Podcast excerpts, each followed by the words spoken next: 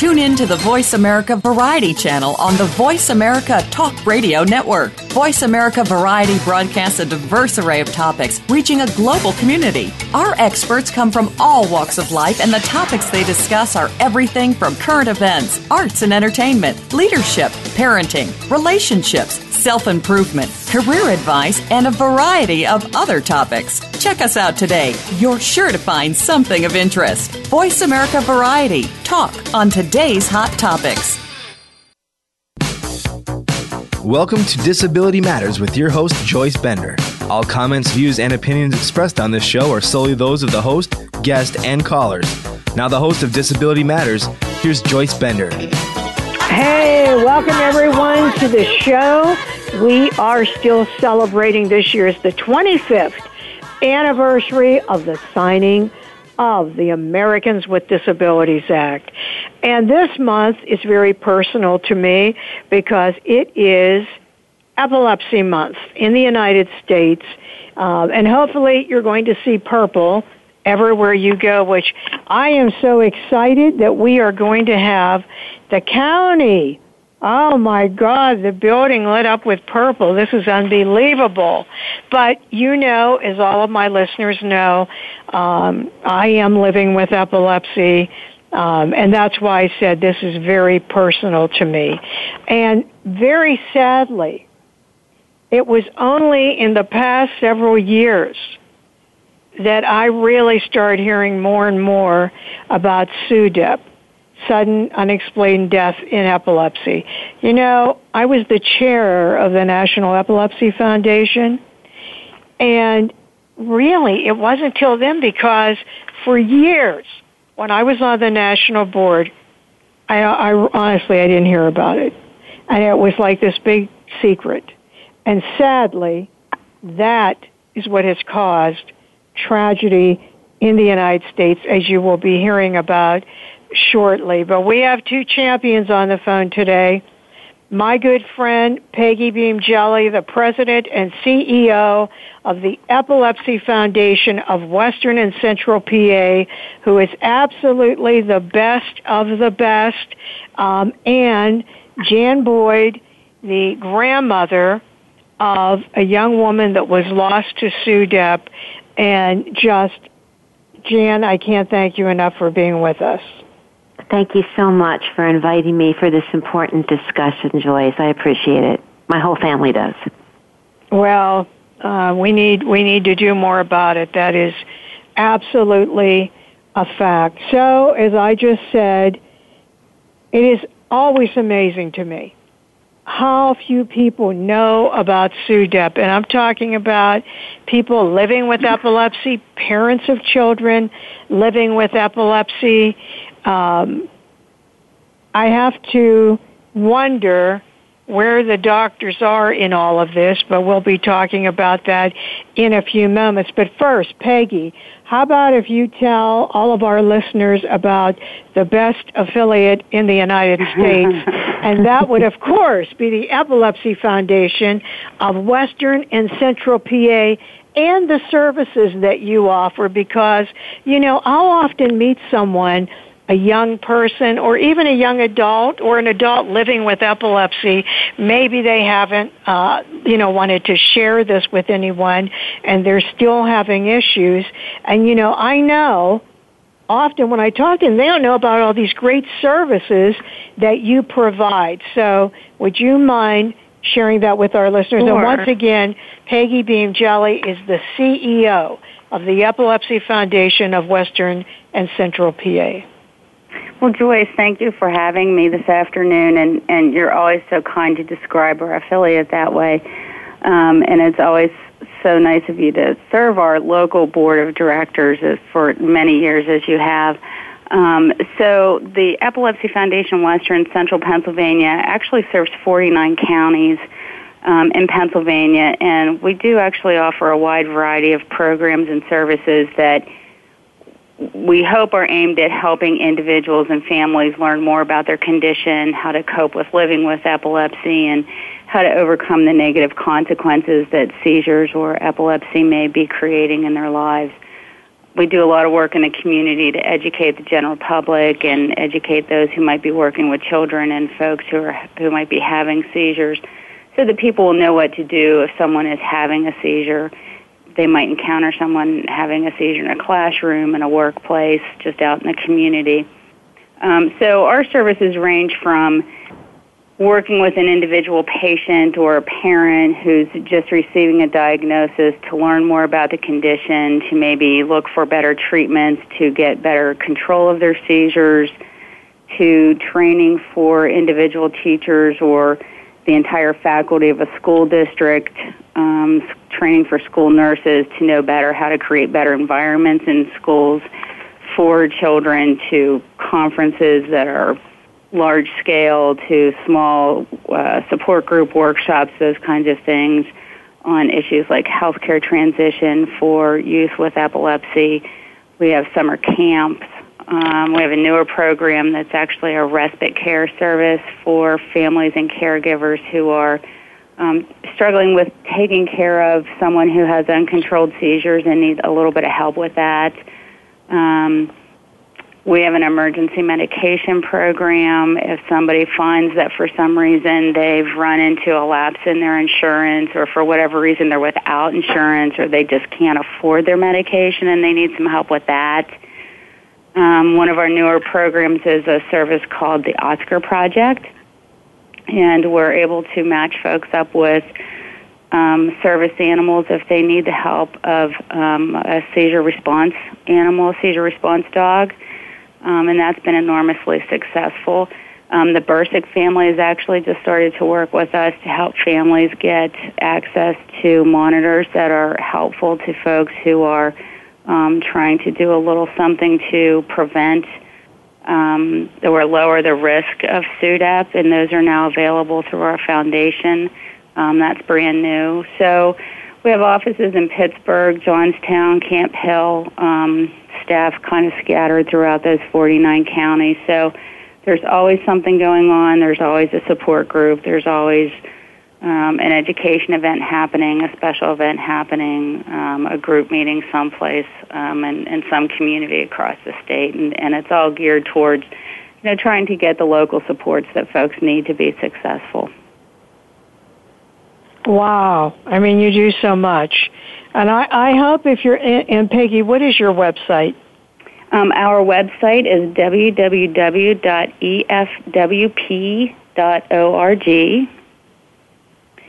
And our 800 number, uh huh, it's yeah. www.efwp.org.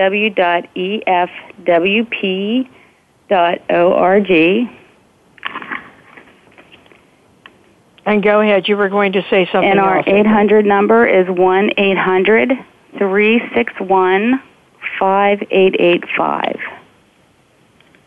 Okay. Um, and by the way, if you wrote that down, you can also make a contribution. Remember, Absolutely. Epilepsy Month. Remember, a time to give back. Um, I don't, I don't know if you even know this, Joyce, but we we now have a new thing um, for making contributions. Folks can make donations using their web phones or their, or their web phones, their smartphones, and all you have to do is just text 1 and 26 to 41444. Oh, so you just type in 1 and 26 and send it to 41444 and you can make a donation to the Epilepsy Foundation. Wow, that is great. No, yeah, that's pretty cool. One, just is it just 126? It's the number one I N two six. Okay, one in twenty six. Four one four four four. Correct. Oh, that is so awesome! Wow, that's good. That's a great new way um, to do that. It makes it easy for everyone.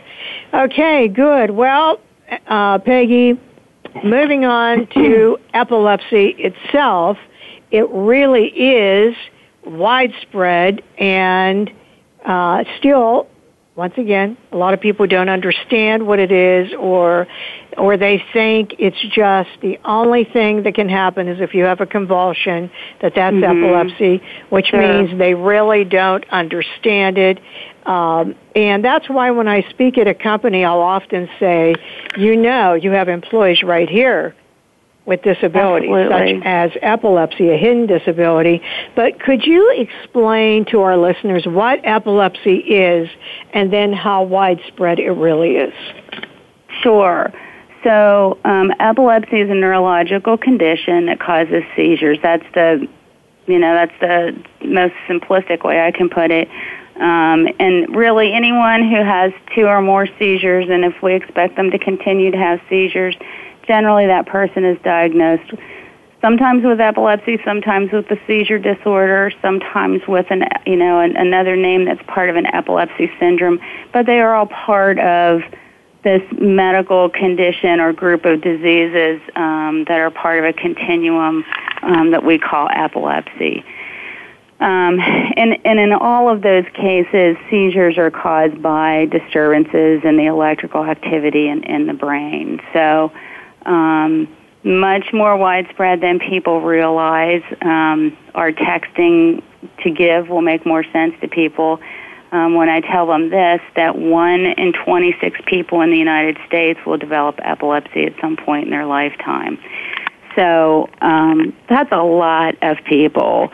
Um, actually, it's 65 million people worldwide, um, 2 million people in the United States, um, over 200,000 right here in Pennsylvania. So lots and lots of people. And I typically have found that once people start to talk about having seizures or start to talk about epilepsy, um, other people are pretty quick to chime in and say, "Oh yeah, yeah, you know, I I have a friend or I have a family member or I know somebody." Um, but until somebody else starts that conversation, it usually doesn't come up. So it's it, one in twenty six is it's pretty common. I mean, so if you look at a room with a hundred people in it, you know, three or four people in that room will develop epilepsy in their lifetime. And you know, again, you can have a absence seizure where you stare a few seconds. You can have a complex Right. partial seizure where you could look as if you're in a drunken stupor or just be sitting there, uh, con- you know, conscious but just sort of staring or doing a repetitive movement, uh, or Right. the tonic-clonic seizure. But there are even, you know, there are even derivations of that. The only reason I'm bringing that up is, you know, I've seen people with diabetes ha- have a uh, a uh, convulsion, and Mhm. people get all of this confused, and people don't really understand. So, you know, if you ever wonder, have a question about that, here we have the Epilepsy Foundation of Western and Central PA, or go to a neurologist, not the family doctor. Go Right, to a neurologist, right, which even right. better is an epileptologist. But don't go to the family doctor only. That's what I did, and I almost lost my life because I am one of those people that do not have a convulsion. So remember, if you don't know, don't just go to family doctor. Go to a neurologist. Don't you agree with that, Peggy? A- absolutely, seizure does not mean convulsion. Absolutely not. Seizure. do- I mean, I and typically in our school programs, you know, especially with, you know, middle-aged students or students that we're trying to, you know, we're talking about the brain and the central nervous system. You have to remember your brain controls everything. So really, anything that you know, a, the outward manifestations of a seizure can be anything that your brain controls. So it could be anything from minor twitching of a limb to, you know, full blown convulsions and, and anything in between. So, you know, the key is always things that are repetitive. Um, and things that happen with patterns and, and that sort of thing. And, and as you say, Joyce, the key is getting that correct diagnosis and getting that diagnosis as early as possible and not That's right. settling not not settling for a you know oh, we're not yeah, really sure what that it. is right, don't settle. That is so true. Um, and when we come back, we're going to talk about something that isn't talked about, which is SUDEP. But right now we're going to break. Hey, if you just joined us, we are talking to Peggy Beem-Jelly, the president and CEO of the Epilepsy Foundation of Western and Central PA. and Jan Boyd to talk about SUDEP, who, and, and it is sad, but you need to know. This is Joyce Bender, America's Voice, where disability matters at voiceamerica.com. We'll be right back.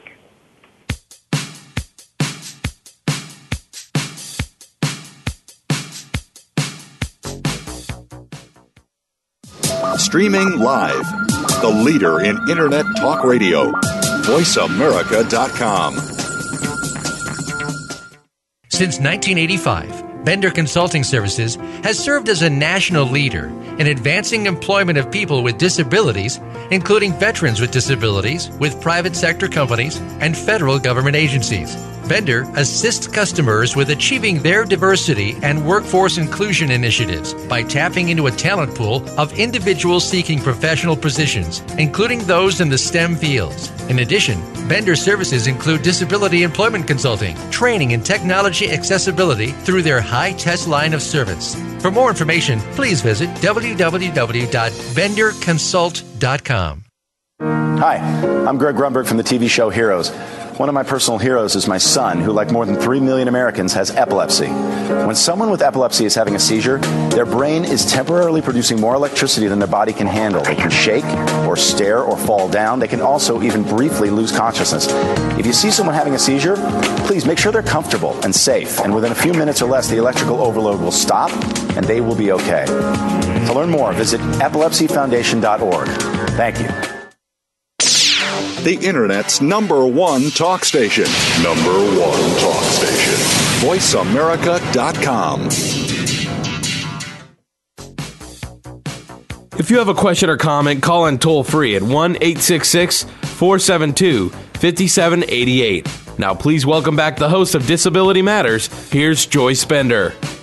Hey, welcome back, everyone. This is National Epilepsy Month, and we will be talking about epilepsy, which, as you know, I am a woman living with epilepsy. Uh, this is very important to me. I'm also very proud to be on the board of the Epilepsy Foundation of Western and Central PA, and we have the CEO and president, Peggy Beem-Jelly, with us. And it is Peggy that actually uh, told me about Shannon Bursick and Jan Boyd and Emma. And, you know, oh my God, what a sad story.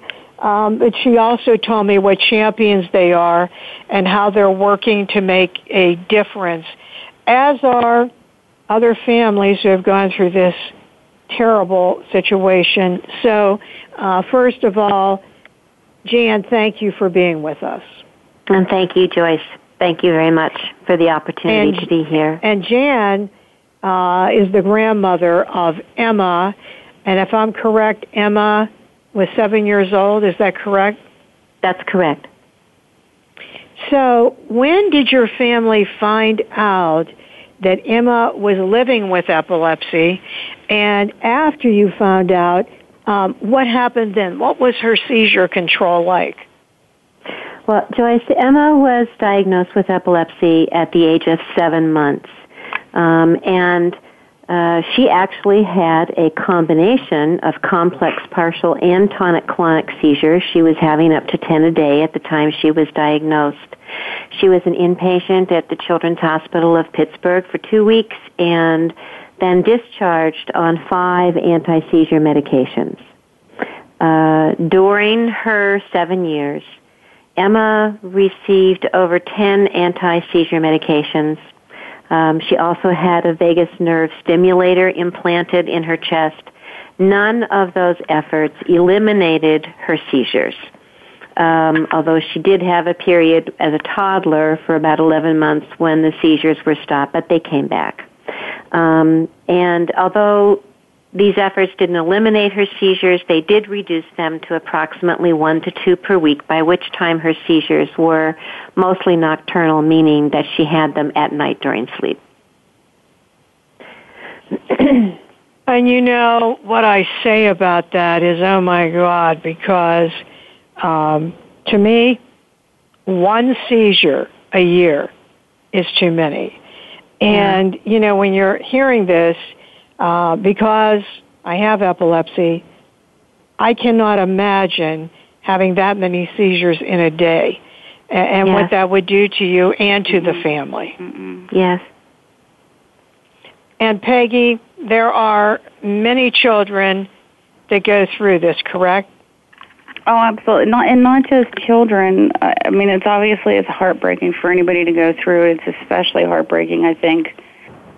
You know, everybody's maternal and, and parental instincts kick in when you see a, a child going through this. Uh, certainly, but you know, Joyce, the the the tragedy in all of this is that when you're talking about people who have uncontrolled seizures, we're talking about one third of the patient population.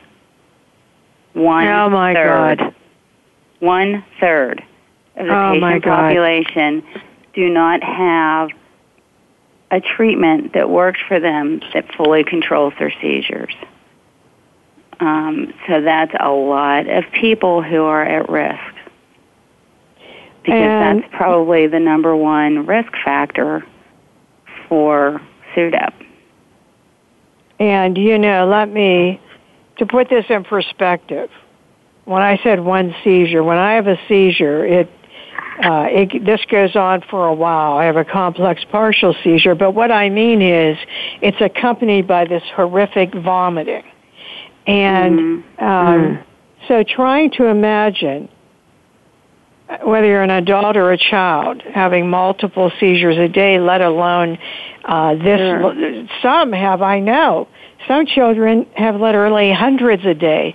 Is just so horrible. And then to hear that it's one third, oh my God, that's really terrible. Um, but so we have to move on to this sad topic. Uh, Jan, t- tell our Yes. listeners what happened to Emma. Yes. In July of 2008, at age seven and a half, Emma's dad went to wake her up for summer school and found Emma unresponsive in her bed. Emma had died in her sleep.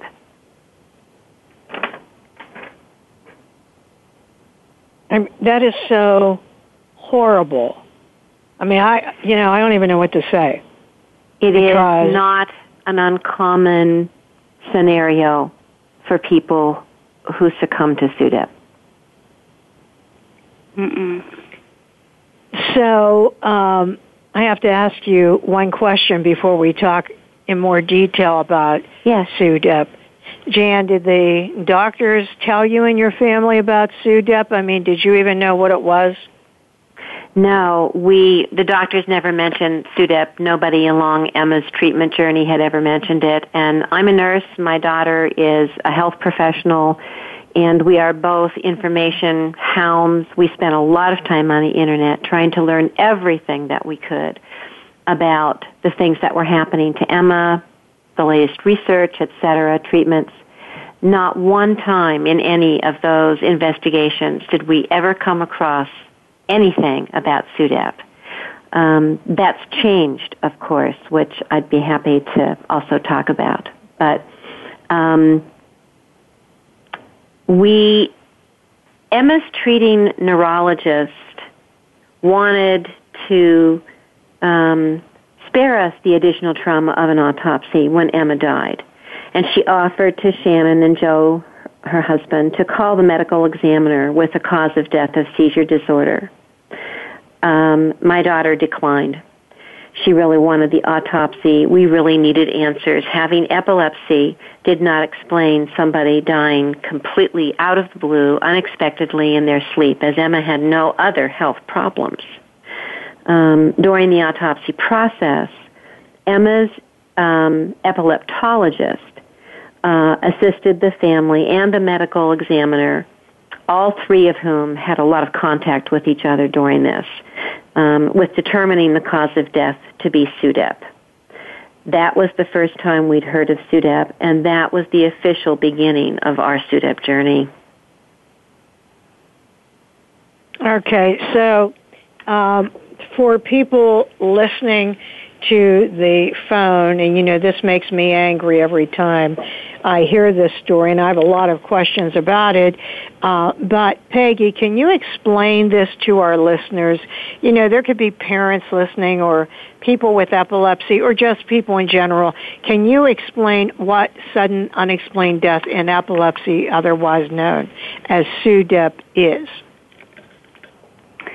Well, unfortunately, not specifically, um, which is a big, big, big, big part of the problem. Um, you know, basically, we know that, um, and some some of the research seems to be showing that there's some irregularities in heart rhythm, some breathing dysfunctions um, that occur, um, some disturbances with brain function, um, some possible changes in some seizure-induced hormone and metabolic changes that may be playing a role in being, you know, contributing as, as potential causes of SUDEP but you know the actual basic definition is just if someone who is otherwise healthy but for having a diagnosis of epilepsy and barring any other known cause of death is found then that's considered sudden un- unexpected death in epilepsy. Yeah, and I'm sorry, I probably didn't ask that correctly. I I know that we don't know. I, I guess what I'm saying is for our listeners, basically, the name sudden unexplained death in epilepsy is what it is because right, I'll mention right. this and people say what what is that oh right and uh, and it's it's that a person uh, dies that is otherwise other than epilepsy healthy and it is unexplained right I, I mean right, that's it right. I can't right. think of and any I other would add to that, this is Jan, um, that SUDEP can only be confirmed on an autopsy. Um, right. When all other possible explanations and causes have been ruled out. Um, so the role of coroners and medical examiners is critical. Absolutely. So, um, Peggy, how many people die from SUDEP? Well, again, because because coroners don't necessarily get involved in every case. I'm not sure we have great statistics, um, and and I'll explain that to you here in a minute. Um, I can tell you that some of the literature would say that one out of 1,000 people with epilepsy die every year from SUDEP, which is a pretty frightening statistic in and of itself, Joyce. But um, I can also tell you that in just the last nine months, we here at the foundation know of probably four cases of death in among pretty young people, probably between the ages of 18 months and 28 years. Um, only two of them were actually investigated by the coroner and ruled as SUDEP um, because the families didn't know that that was something that they they should have investigated. Um, Peggy, so, also, um, if if I could also add to this part of the discussion, when Emma died, SUDEP was a very not talked about at all mystery, and doctors indicated to us that they felt it was extremely rare. However, as Shannon and I connected with other families around the world, actually, um, it was clear that the reality was different, and that because SUDEP wasn't being tracked, um, there weren't there wasn't data to support what we were finding in the seven years since Emma has passed away. Both the international medical community and the U.S. National Institute of Health now identify SUDEP as the leading cause of death among persons with chronic uncontrolled epilepsy, and the U.S. Center for Disease Control has identified SUDEP as a worldwide public health concern. Yes, because my opinion is first we have Peggy right here in Western and Central PA that just told us in nine months they know of four uh, Yep. families that went through this. Mhm. And Yep. then you've told us, Jan, that if a person does not have an autopsy, you would not know. So I mean, I know you, Right. you, you know, you hear of celebrities that oh they've died and no one knows you know why they died, but right away people assume oh they could have had. Uh, you know, a a brain, an aneurysm or a heart attack or something of this nature, but they, for that reason, they don't have an autopsy. Uh, Well, which and Joyce, would, it's further complicated by the problem of even if they have an autopsy, there are unfortunately too many coroners and medical examiners who've also never heard of SUDEP and wouldn't know to look for it or identify it, let alone report it. well, there you go. So what I'm meaning, when you add all of these facts together, what does that tell me? That the number is far higher than, you know, that data that we just Sure, talked about absolutely. is stating. Uh, plus, what you just said, um, you know, Jan, about doing this research with families around the world. You know, people tell me this all the time about, oh, it's rare. Then I'll go to a national board meeting, and three different board members will tell me, oh, I lost my 15-year-old son to SUDEP, and someone, oh, I lost my, just recently lost my best friend to SUDEP. And I'm thinking, well, if it's rare, why am I hearing about this? Exactly. you know, with this number of people, um, which is going to lead me to this big question. Peggy, I'll ask you first. Why don't they tell this? Doctors, why don't they tell this to families? Not sure I have a good answer for that, Joyce. I, I can share Um, why they didn't tell us because I think it's not uncommon. Our doctors said they didn't tell us because SUDEP is extremely rare, impossible to predict, impossible to prevent. They knew that we were the kind of family that if we knew that there was even a possibility of this, that we would have started taking turns sleeping with Emma and watching her a lot more carefully, and they felt that that would ruin our quality of life. Other physicians, wonderful neurologists, well respected neurologists in epilepsy, in the field of epilepsy, have said to us part of their problem is that talking to families about SUDEP is not a 15 minute conversation. This is a good 45 minute or longer conversation that insurance doesn't pay for, that they don't have time for, and they don't know how, other than if they have a patient who they know is at extremely high risk of SUDEP, they, they try to talk to those families, but it is not part of a standard conversation when someone is diagnosed. And so those are some of the things that we're aware of. Okay, well, here's, I'm going to tell you the two things that have been told to me, and then I'd like you both to comment on this. One is what you just said. Well, Joyce, it's so rare, and if we tell this to a family, they'll spend their life overprotecting, being petrified, always thinking this could happen, um, and, and most likely it will not. So why tell them this and, you know, ruin the rest of their life? Number two is, well, Joyce, there, if this would happen, there isn't anything you can do about it anyway. So, Peggy, what's your answer to those two comments? Well, first of all, I, I don't think anybody in the medical community should ever keep information from payment patients. Period. I just think that's wrong. That's, so that's number one. Yep. Number two, the patients who are at highest risk of SUDEP are patients that have to be with somebody all the time anyway, because they're patients who are having uncontrolled seizures. So it's not like they're not with somebody. So I just think that that argument doesn't stand up because these are not people who are going to be by themselves. They can't be by themselves. They're at, they would be at risk of injury if they were by themselves for the most part. I mean, they just have Now- to have someone help them, help I agree with for them. everything Peggy's saying and would add to this and for our listeners.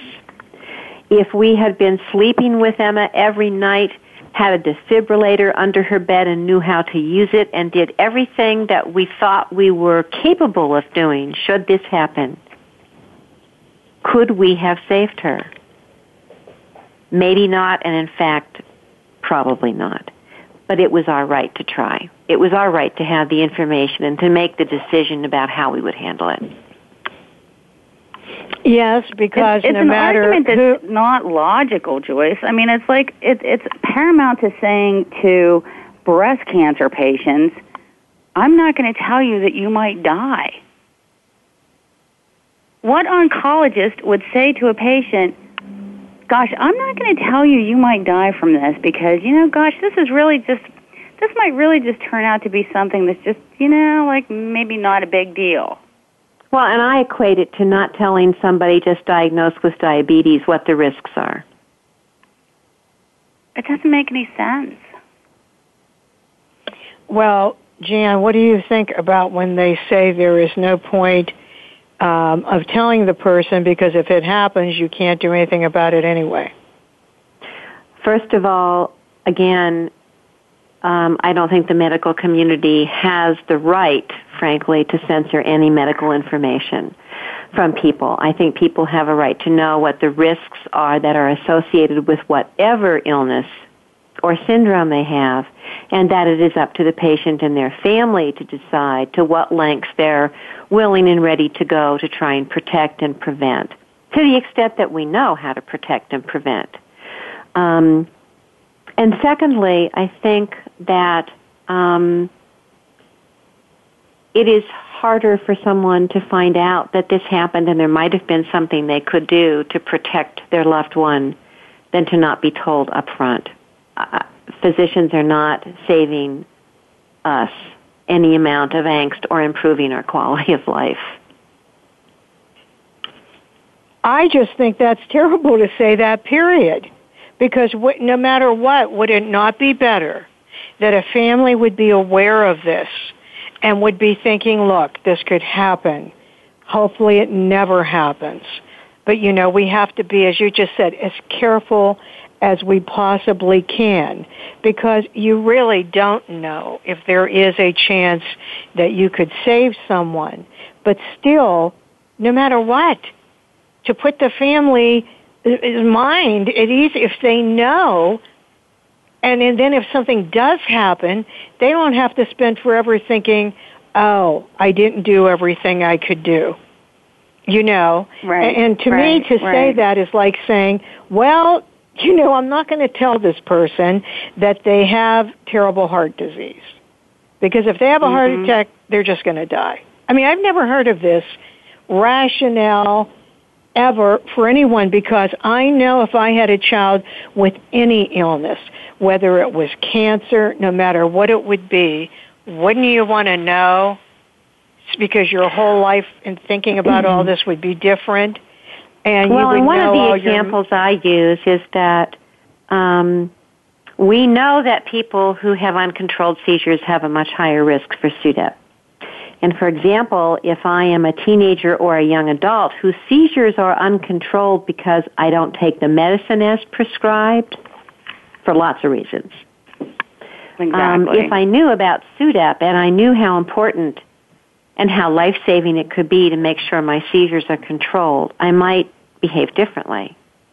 Um, not all seizures are uncontrolled because they can't be. Some are not controlled because of um, people not liking side effects, people not being good about remembering to take their medicine every day. Use of drugs and alcohol can interfere with a med's effectiveness. I mean, there are many reasons why people may have uncontrolled seizures. And to the extent that they have some control over that, I would think all the knowledge they could have about the risk they're taking if they don't do everything they can to control it is just so important. Well, I mean, you know, I bottom line, it is not your right to prevent any family from having all medical knowledge. No matter what, that is wrong.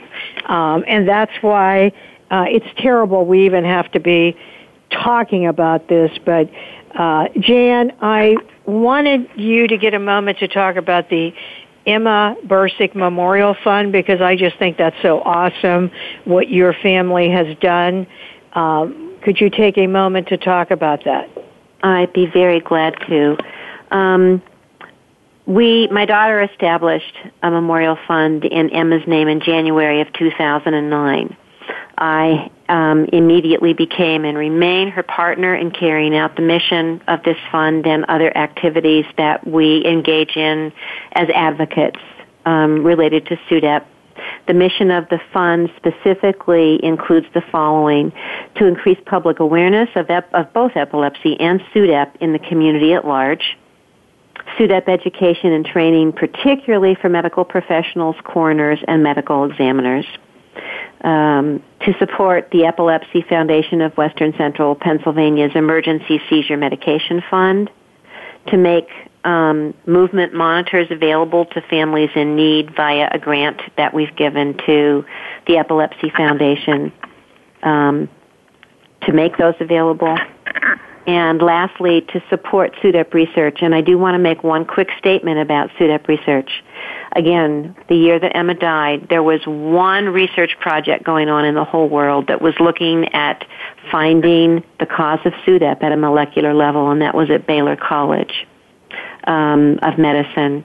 There are now probably, oh, Peggy, I don't know, what would you say, over 20 prestigious research projects. Yeah, easily. That are really ze- zeroing in on the mm-hmm. various cause and causes, and there's a lot of thought that there's more than one cause for SUDEP.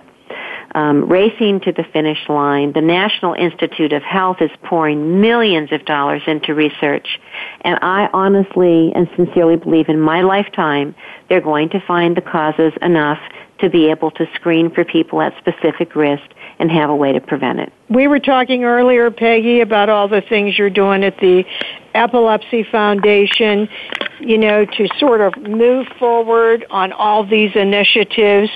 Over the past year, mm-hmm. what have you been the proudest of at the Epilepsy Foundation? Gosh, well, you know, we have had a pretty significant year this year, Joyce, and um, you know, I don't know if you'd heard this or not, but just last week we were named one of the best places to work in Pittsburgh, which I'm really proud of because oh, we, do have cool. a, we do have a really great team here at the Epilepsy Foundation, and um, now do you, you know, believe me? Best affiliate in the country. Now do you believe me? No surprise to me. Congratulations. Thank you. And and you know we had a record-breaking Mardi Gras gala in 2015, and and uh, you know 2,500 people at our family fun run walk, and um, and those things are all very exciting and and really fun to talk about. But I think for me, the thing that probably was the most meaningful that we got done this year was that we put together the respite care program for families who are caring for um, a child or for a loved one who has uncontrolled seizures because as you know, um, folks who are who are caregiving for someone who has uncontrolled seizures, who you know really need probably the care of a nurse or or an LPN or somebody who has some um, some medical training are often folks who don't get a break and, and never get a minute to themselves and never get a chance to do anything to take care of themselves. And, and so we have that program now in place and families can give us a call and, and uh, we will hook them up with a, a local nursing service that will send someone out and, and they can use blocks of four or five hours at a time, and we'll pay for those services for them so that they can go out and catch their breath and that's maybe really wonderful, Peggy.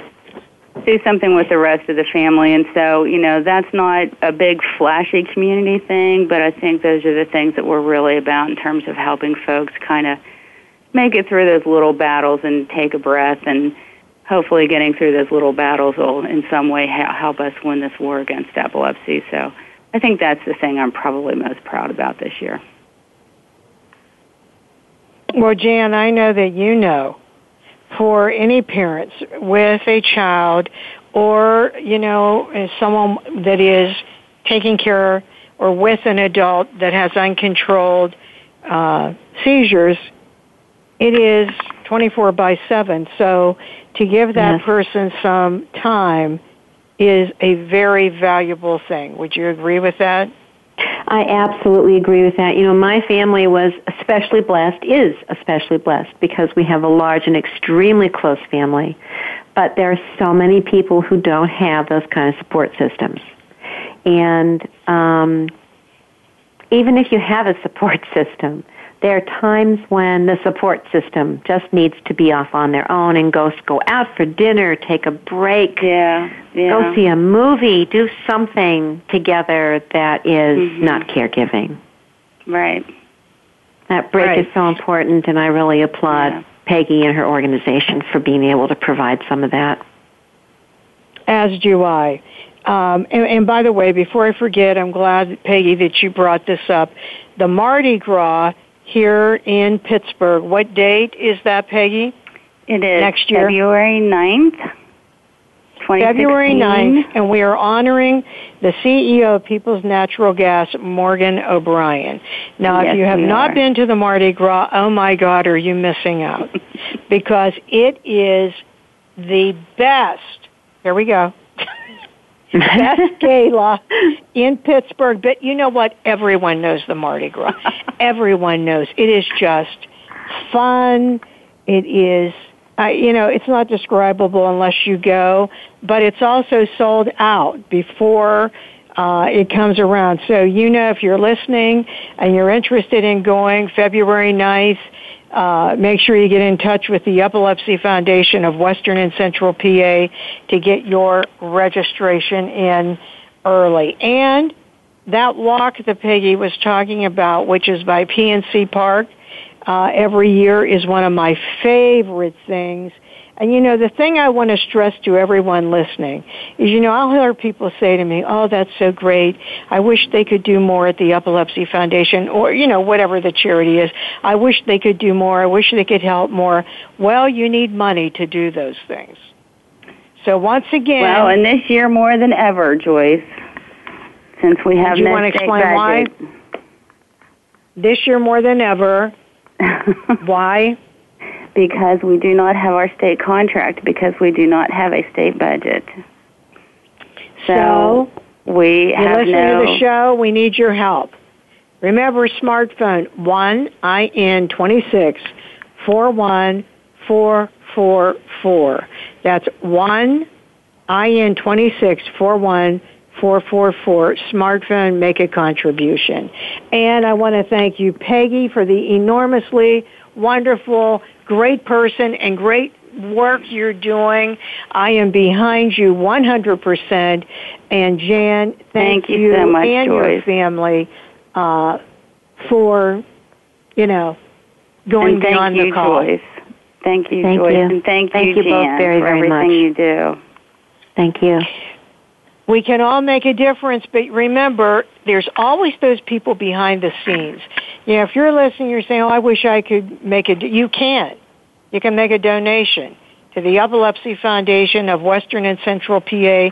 So this holiday season and this Thanksgiving, when you're thinking about, oh, I want to do something, I want to give back. You heard about SUDEP you heard about losing a child, but you also heard about there are more people that don't know about it, and about people don't understanding epilepsy in schools, and about providing respite care, and just so many things. But remember, I'm living with epilepsy. I wish I had known more. Because if I had, I would not have ended up having an accident, having brain surgery. We need your help. Well, I want to say this before we close the show today. Jan, um, as a woman living with epilepsy, as a board member of the Epilepsy Foundation of Western and Central PA, uh, as someone that tries to help as many people as I can living with epilepsy, in behalf of all of us in those families, I just want to thank you for your courage, your family's courage, and for the work you're doing.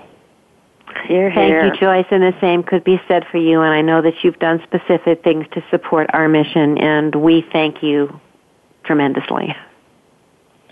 And Peggy, I just want to tell you how um, impressed I am and happy I am and proud of you I am uh, because you, from when I, from years ago, always told me about SUDEP and always told me that you didn't understand why, you know, different groups didn't talk about this more and that you have just put this on the forefront and, you know, I just want to thank you for that. Well, thank you for all your support, Joyce. It's it's always been something that I just have never understood. I can remember years and years and years ago, shortly after I started, saying to you know my predecessor Judy Painter walking into her office years ago and saying, you know, I'm very sorry, but I'm no longer going to tell people that people don't die from seizures, and that was probably 15 or 16 years ago.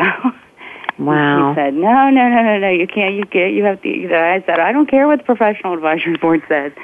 I'm no longer going to tell people, and I'm going to tell the staff that they're allowed to tell people that people die from seizures because even then, we got that many calls from folks that you know would call the office to tell us that they had lost a loved one to to epilepsy, and you know, of course, we didn't have a name for it then." we Yeah. didn't really you know we didn't even have a name for it so Wow. um you well, know, you both, you two both keep fighting the fight. Um, and you know, I just want to say one more time before we go. What's your website, Peggy? www.efwp.org